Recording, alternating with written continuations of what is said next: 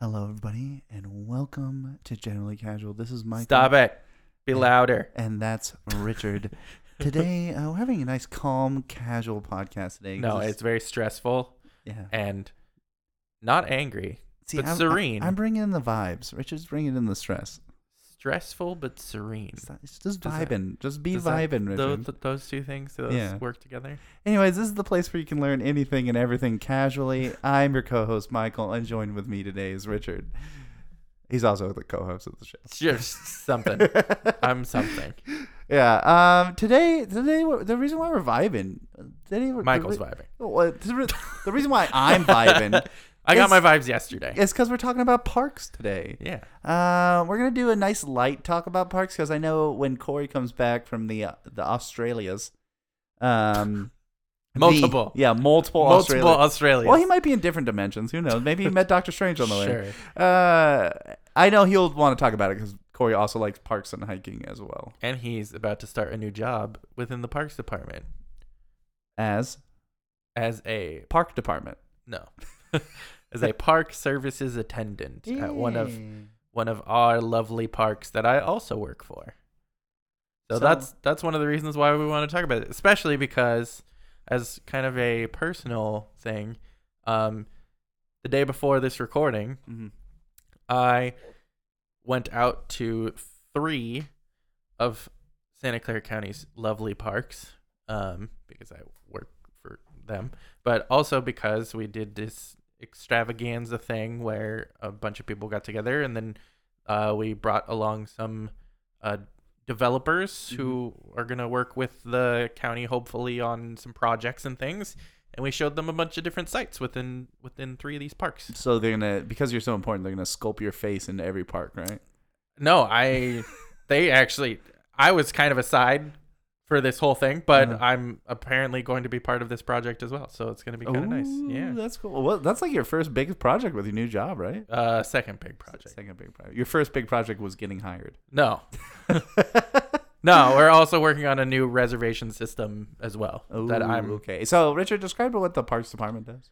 So, uh, as far as the county parks department, but most of the different parks departments are along the same lines, just different scope. Because there's a couple different levels. So I'll go over that stuff first. There's the national level, which probably a lot more people are familiar with. Mhm. Um, that involves parks like Yosemite, um, National Park, or Yellowstone, Parks or that are like funded that. federally. Yes, exactly. And those obviously are usually massive parks, um, and there are a lot of preservation things like that. But uh, then you kind of bump down to state park. Uh, then there's county park, Mm. and then there's city park. Um, I'm at the county level. Um, we have a very wide range of different styles of parks, um, from a smaller park like uh, there's a park called Martial Cottle Park, which is like farmland Mhm. um, and there's like historic houses and other things like that, which you'll see more in like city parks. Yeah. Um, and then there's massive, huge parks as well, like Mount Madonna, which are like camping and and park and day use, which a lot more people are more familiar with. Like the national level is like massive parks. And this is not the same thing as campsites. Well, th- those There are parks, that you can have camp, campsites, but not the same there. as campsites, which are usually run a little more privatized. Yeah. So, and that's the thing, the campsites at like my parks Mm. um, are usually a set area where you can set up a tent. You can have uh, up to eight people at these sites. Um, and then there's a fire pit usually, and then there's also like a food storage area. Yeah. Um, and they're all labeled and everything like that at each of these parks. Um, but the whole point is you bring your stuff to this area and you have it for however long you reserved it for. But the best part about the camping through uh, government park is that it's generally a lot cheaper Yeah. um, and a more straightforward experience by comparison to like a privatized camping Yeah. area. Yeah. Yeah. yeah. Privatized camping is nothing. well, and that's the thing. Usually that's like glamping where it's like a hundred to three hundred dollars a night Mhm. or things like that, and you get the extra special amenities and whatever. Yeah. But um, yeah, and then there's just activities for everybody to do as well. There's historic sites. There's a bunch of other stuff. Um, but at the lower levels, below the county level, the city also has some small parks where a lot more people are more familiar with like neighborhood parks. Yeah. Um, Usually has a playground and a lot Yeah. of grass. Yeah. Exactly. And there's some of those throughout the county. So before I got hired with the parks, I was very surprised to learn number one, that there are a lot more parks at a lot of different levels than I was expecting. Mm. Um, for one, I was expecting some of the the parks and stuff that I know in the area, I thought were city parks, or I thought they were state parks. Yeah. But the county actually, uh, specifically Santa Clara, actually bought a whole bunch of parkland since the 1920s. Yeah. Um, That's really that's really interesting. yeah. As an example, Santa Clara County actually has 28 parks Whew. within the county. Um, and you're talking ranging all the way, um, closer to like lower San Francisco area, all the way down to That's why Bay Area parks and look things so like that. nice. Yeah, Mm. that's very actually very true. Um, but so uh, to go even further into this, there's actually a lot of different logistical things associated with parks. Um, there are park rangers. Um, there's obviously where I work, which is like administration staff, um, which includes a lot of different elements. And the parks are a lot more complicated than the show Parks and Rec Mhm. would make you believe. um, and technically, the Parks and Rec show, I believe, was also a county level. Mhm. Um, because I think it was like Yeah, in the beginning it was. Yeah. yeah. Yeah. Um, and so yeah, there's a lot of different elements to it. Well, and on top of that, I mean, you talk about all the jobs in a park. I mean, you're you talk about you're also dealing with the state if they have any park rangers going through Mhm. them. And we have a we have a, a park called Almaden Lake Park, Which is which has park. state rangers.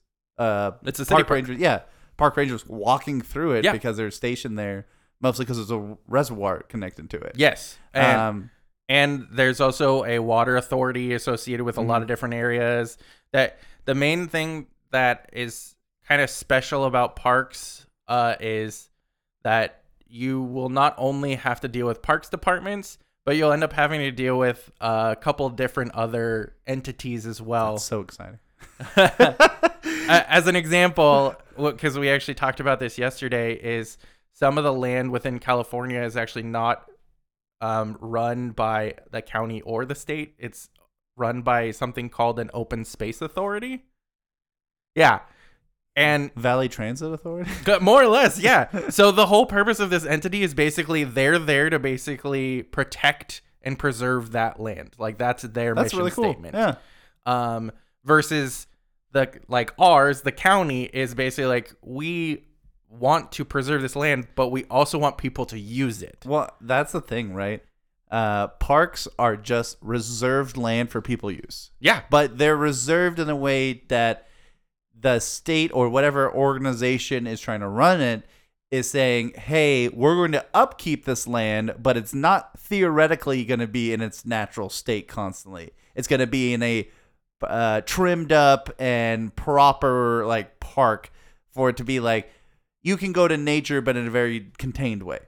Well, and there's a lot of different ways to to be able to do that, which we're not going to cover all of that. But um, as an example, um, within the county, they have um, in certain parks they have grazing by cows and pigs that go through. and- Sometimes people. Sure. Uh, they work with other companies that are local to then have the livestock be brought in. And that way it's a natural form of grazing to keep the land, Mm-hmm. number one, more fire safe. Um, and number two, it actually helps things grow because it's naturally. Well, it's um, also being- feeding the animals, and you're not just dumping pounds of like dead grass all over it. Exactly. Um, and then there's obviously uh, maintenance teams and things like that within all of these different entities that also do forest cleanup and other things like that. Um, one of the more surprising things that I found out about was um, as part of these projects, um, they look at all the different elements um, of that cleanup required. Mhm. They have teams of people that are set aside to be like, hey, in order to make use of this area of the park, we need to get rid of all of this this dead foliage and things like that, so that way that'll be cleaned up and that way it doesn't catch fire as easily. Mhm. And Important. Um, and then we also they also uh, work with uh, n- uh, natural resource management Yeah. um, divisions that basically say, okay, can we take these trees and put them elsewhere? Take Or- these trees and put them over there. Yeah, or do we have to get rid of them? Yeah. So that the the cool thing about that is is they explore those options to be able to get them taken care of as opposed to just saying we got to just cut everything down and we're going to just destroy all this. Now you don't know, but our next podcast is going to be about forest fire conspiracies in California, and they're all going the Bear is a terrible no. to. Smokey the Bear has been really trying to secretly tell us to start forest fires all over the place. Uh, but a lot of a lot a lot of that. Uh, I don't know if you want to jump into it now, but or if there's more that you want to talk about with uh, parks. no, let's keep going. Yeah. Um, speaking of fires, there's a lot of different policies, and actually, Richard brought up a quote before we started. Uh, that's a a much better sounding quote than the actual policy is. Yeah. So why don't we start with a quote first, and then we'll get into what the the actual policy out there is. So from what I was doing research, the one that we use within our department is called "Take Only Pictures, Leave Only Footprints." Mhm. Um, I was kind of doing a little bit of research on it. I guess it's also quoted as "Take only memories, leave only footprints," um, because Steal people's memories. well, I mean, harvest them at night. I guess the original quote was from a Native American Mhm. who, yeah, Yeah, pic- I- mean, pictures it, it's an example of a Native American style of how to treat nature. is- exactly. Which is also weird because the picture thing. But I well, guess that's, why, it's it was memories. Yeah. yeah. Uh, The quote originally, I think, was from a speech that involved the memories as opposed to the picture. Yeah, which is was which is remember your time in nature. Don't take it with you. right. yeah. Um, Which and- then follows into what the national level, which is leave no trace. Yeah, leave no trace behind. And so the policy of leave no trace behind is to make sure that whenever you go use a anywhere in nature, it could be a reserve campsite, it could be not, not a reserve campsite. It could be when you're hiking, it could be anything. Um, whenever you are in nature, make it as though you were never there. And the policy for that is if you make a fire, you must sufficiently get rid of it and deassemble it. It is not like the normal process for doing fire pit is you grab a bunch of rocks, you put them in a circle, dig a little hole, and then you build the fire inside of that. Uh, the rocks help uh, keep um, little uh, ashes that are shooting out. It also helps uh, contain the fire itself by setting up a barrier for other people, uh, so nobody's like stomping their way through crazily. Um, and it denotes that something was there. So whenever you disassemble the fire pit, you're gonna take those rocks and toss them, you know, back into the forest, and then sweep, uh, or not sweep, but like get rid of the burnt ashes and make it as though you never existed. Yes. And take all your trash with you, put it in little baggies, and make sure you're not, um, basically making sure that you keep nature the way it is. Yeah, and as as part of that, for one, if you go into any of these, There's uh, also a scout thing as yeah, well. if you go into any of these parks, make sure you know what the the policies are before you go there. Mhm. Um, especially for camping. As an example, in the county parks, you're not allowed to have fire anywhere other than in a fire pit that's already there. Yeah. Um, That's the same with a lot of beaches in California as well. Yeah. Um and then um I had another thing about it, but Well, I, I can I can leap into that Yeah, a little yeah. bit. Uh, there's this whole thing with hiking trails across California, especially because we have a massive state park in the center of California, right? Um, they have policies about animals and pets that you Mhm. can bring, and there are a ton of hiking trails that are no dogs allowed because uh, they're also the same trails that it says you can only stay on the hiking trail. I actually have a story about that. Oh, excellent. Uh so there's actually a specific trail, um I believe it's called like the Bay Area something trail. Mhm. But the whole point of it is it's a massive 500 mile trail that interconnects between multiple parks, Yep. not only county but state and uh, I believe national as well. Um, and it basically is a huge circle around the Bay Area. On that exact front, Michael, there are parts of that trail where you can walk a dog, and then you can get to a point in, in the trail where no dogs are allowed anymore because you've crossed over into the state park, which Yeah. the state most of the state parks don't allow dogs on their Mhm. trails. Um, and so then you could basically skip that, come back around, get into an area where dogs are allowed again, and then come back around. So, um, yeah, it, make sure that you're you're paying attention. There's usually signs everywhere Yeah. for a lot of that stuff. Um, and obviously, as part of the leave no trace cleanup after your dog. Yeah. Well, and that's the thing is that the reason, and I know it's very frustrating, right? Where you're like, well, I just want to walk my dog. Why can't I do it here? Like, what's what's the problem with with it? Is the fact that on the general, the people who run state parks have a low distrust of humans. Oh, it's not even that. They're actually just not as well staffed as certain Oh. levels of parks. Okay.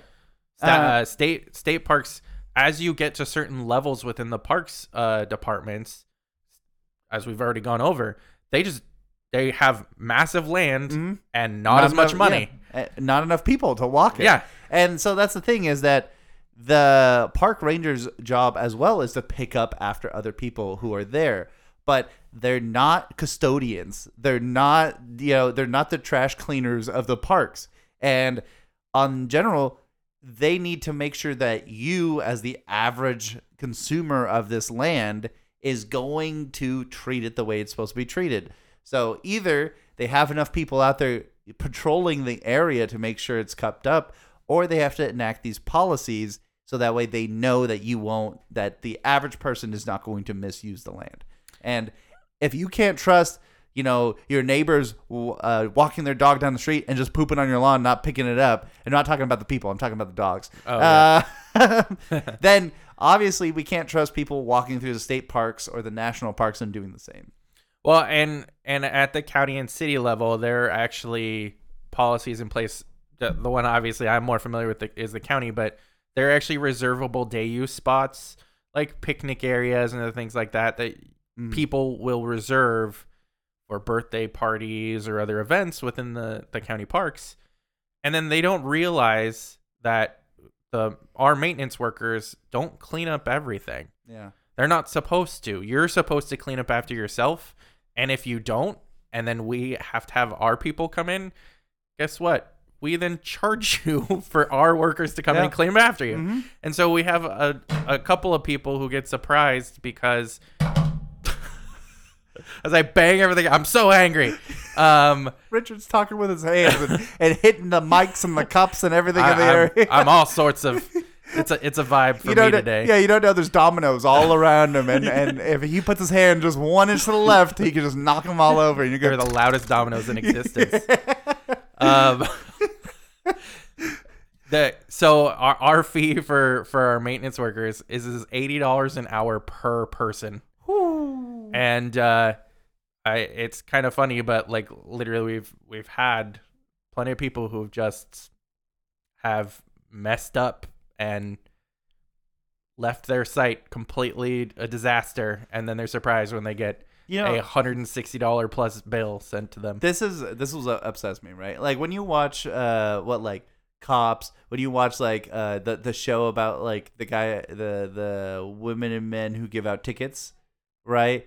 Where they're like Oh, walking okay. around and they walk around down streets and they Yeah, yeah. like hand out parking tickets for Yeah. people, and then those people get mad, going, "What? I was only here for like ten minutes," and like those same people are gonna argue, right? Oh yeah, And the park's going, Oh, it was just a, it was just like a snack wrapper. Like, well, why'd you charge me like 30, 40, 80 bucks for this? It's like, because if you and every other person who used this area left one snack wrapper, it would be a mess. yep. I mean, that, that, and that's like, I could go on and on about it, but like, uh, coming up through scouting and learning to appreciate the nature around me, like, even to use the the toilet humor a little, but even peeing out in nature is not great for the environment No, because it kills whatever you like. Whatever you pee on is going to die. that ammonia. Yes, will- the will- ammonia will kill it. And animals have been around nature and like they, they can do all the all their nonsense in nature because it's not an overabundance in areas. But humans will like go five feet off the off the land and then go, I shall be here. And if everybody did that, it'd be a problem. Well, I mean, we've already seen it actually during during COVID. Literally, in some of the most touristy areas, because there were no tourists, you saw a very clear environmental change in those Mhm, areas. mhm. Animals came back to those areas.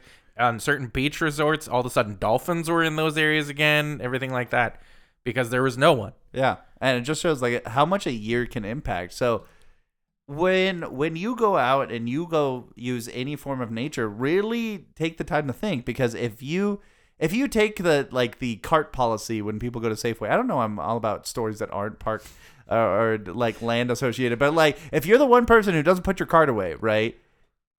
Everybody else is gonna do the same thing. They're like, oh well, this monster left a cart out. I'll do the same thing. And if you're at a camping site and you just see like a, a pre-made fire pit that's obviously not made by the people who run the park area, and it still has like half charred pieces of wood in there, well, you're gonna assume I can do the same thing. No.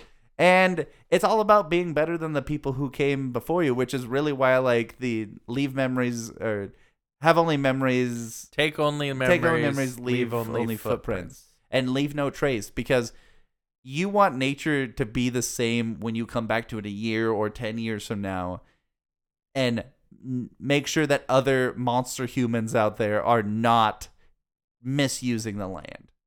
It's really important that we keep this up for future generations, which is why parks came into existence in the first place. This is very true. Uh, America ha- America has whether you know whether the policy behind it was a good thing or a bad thing.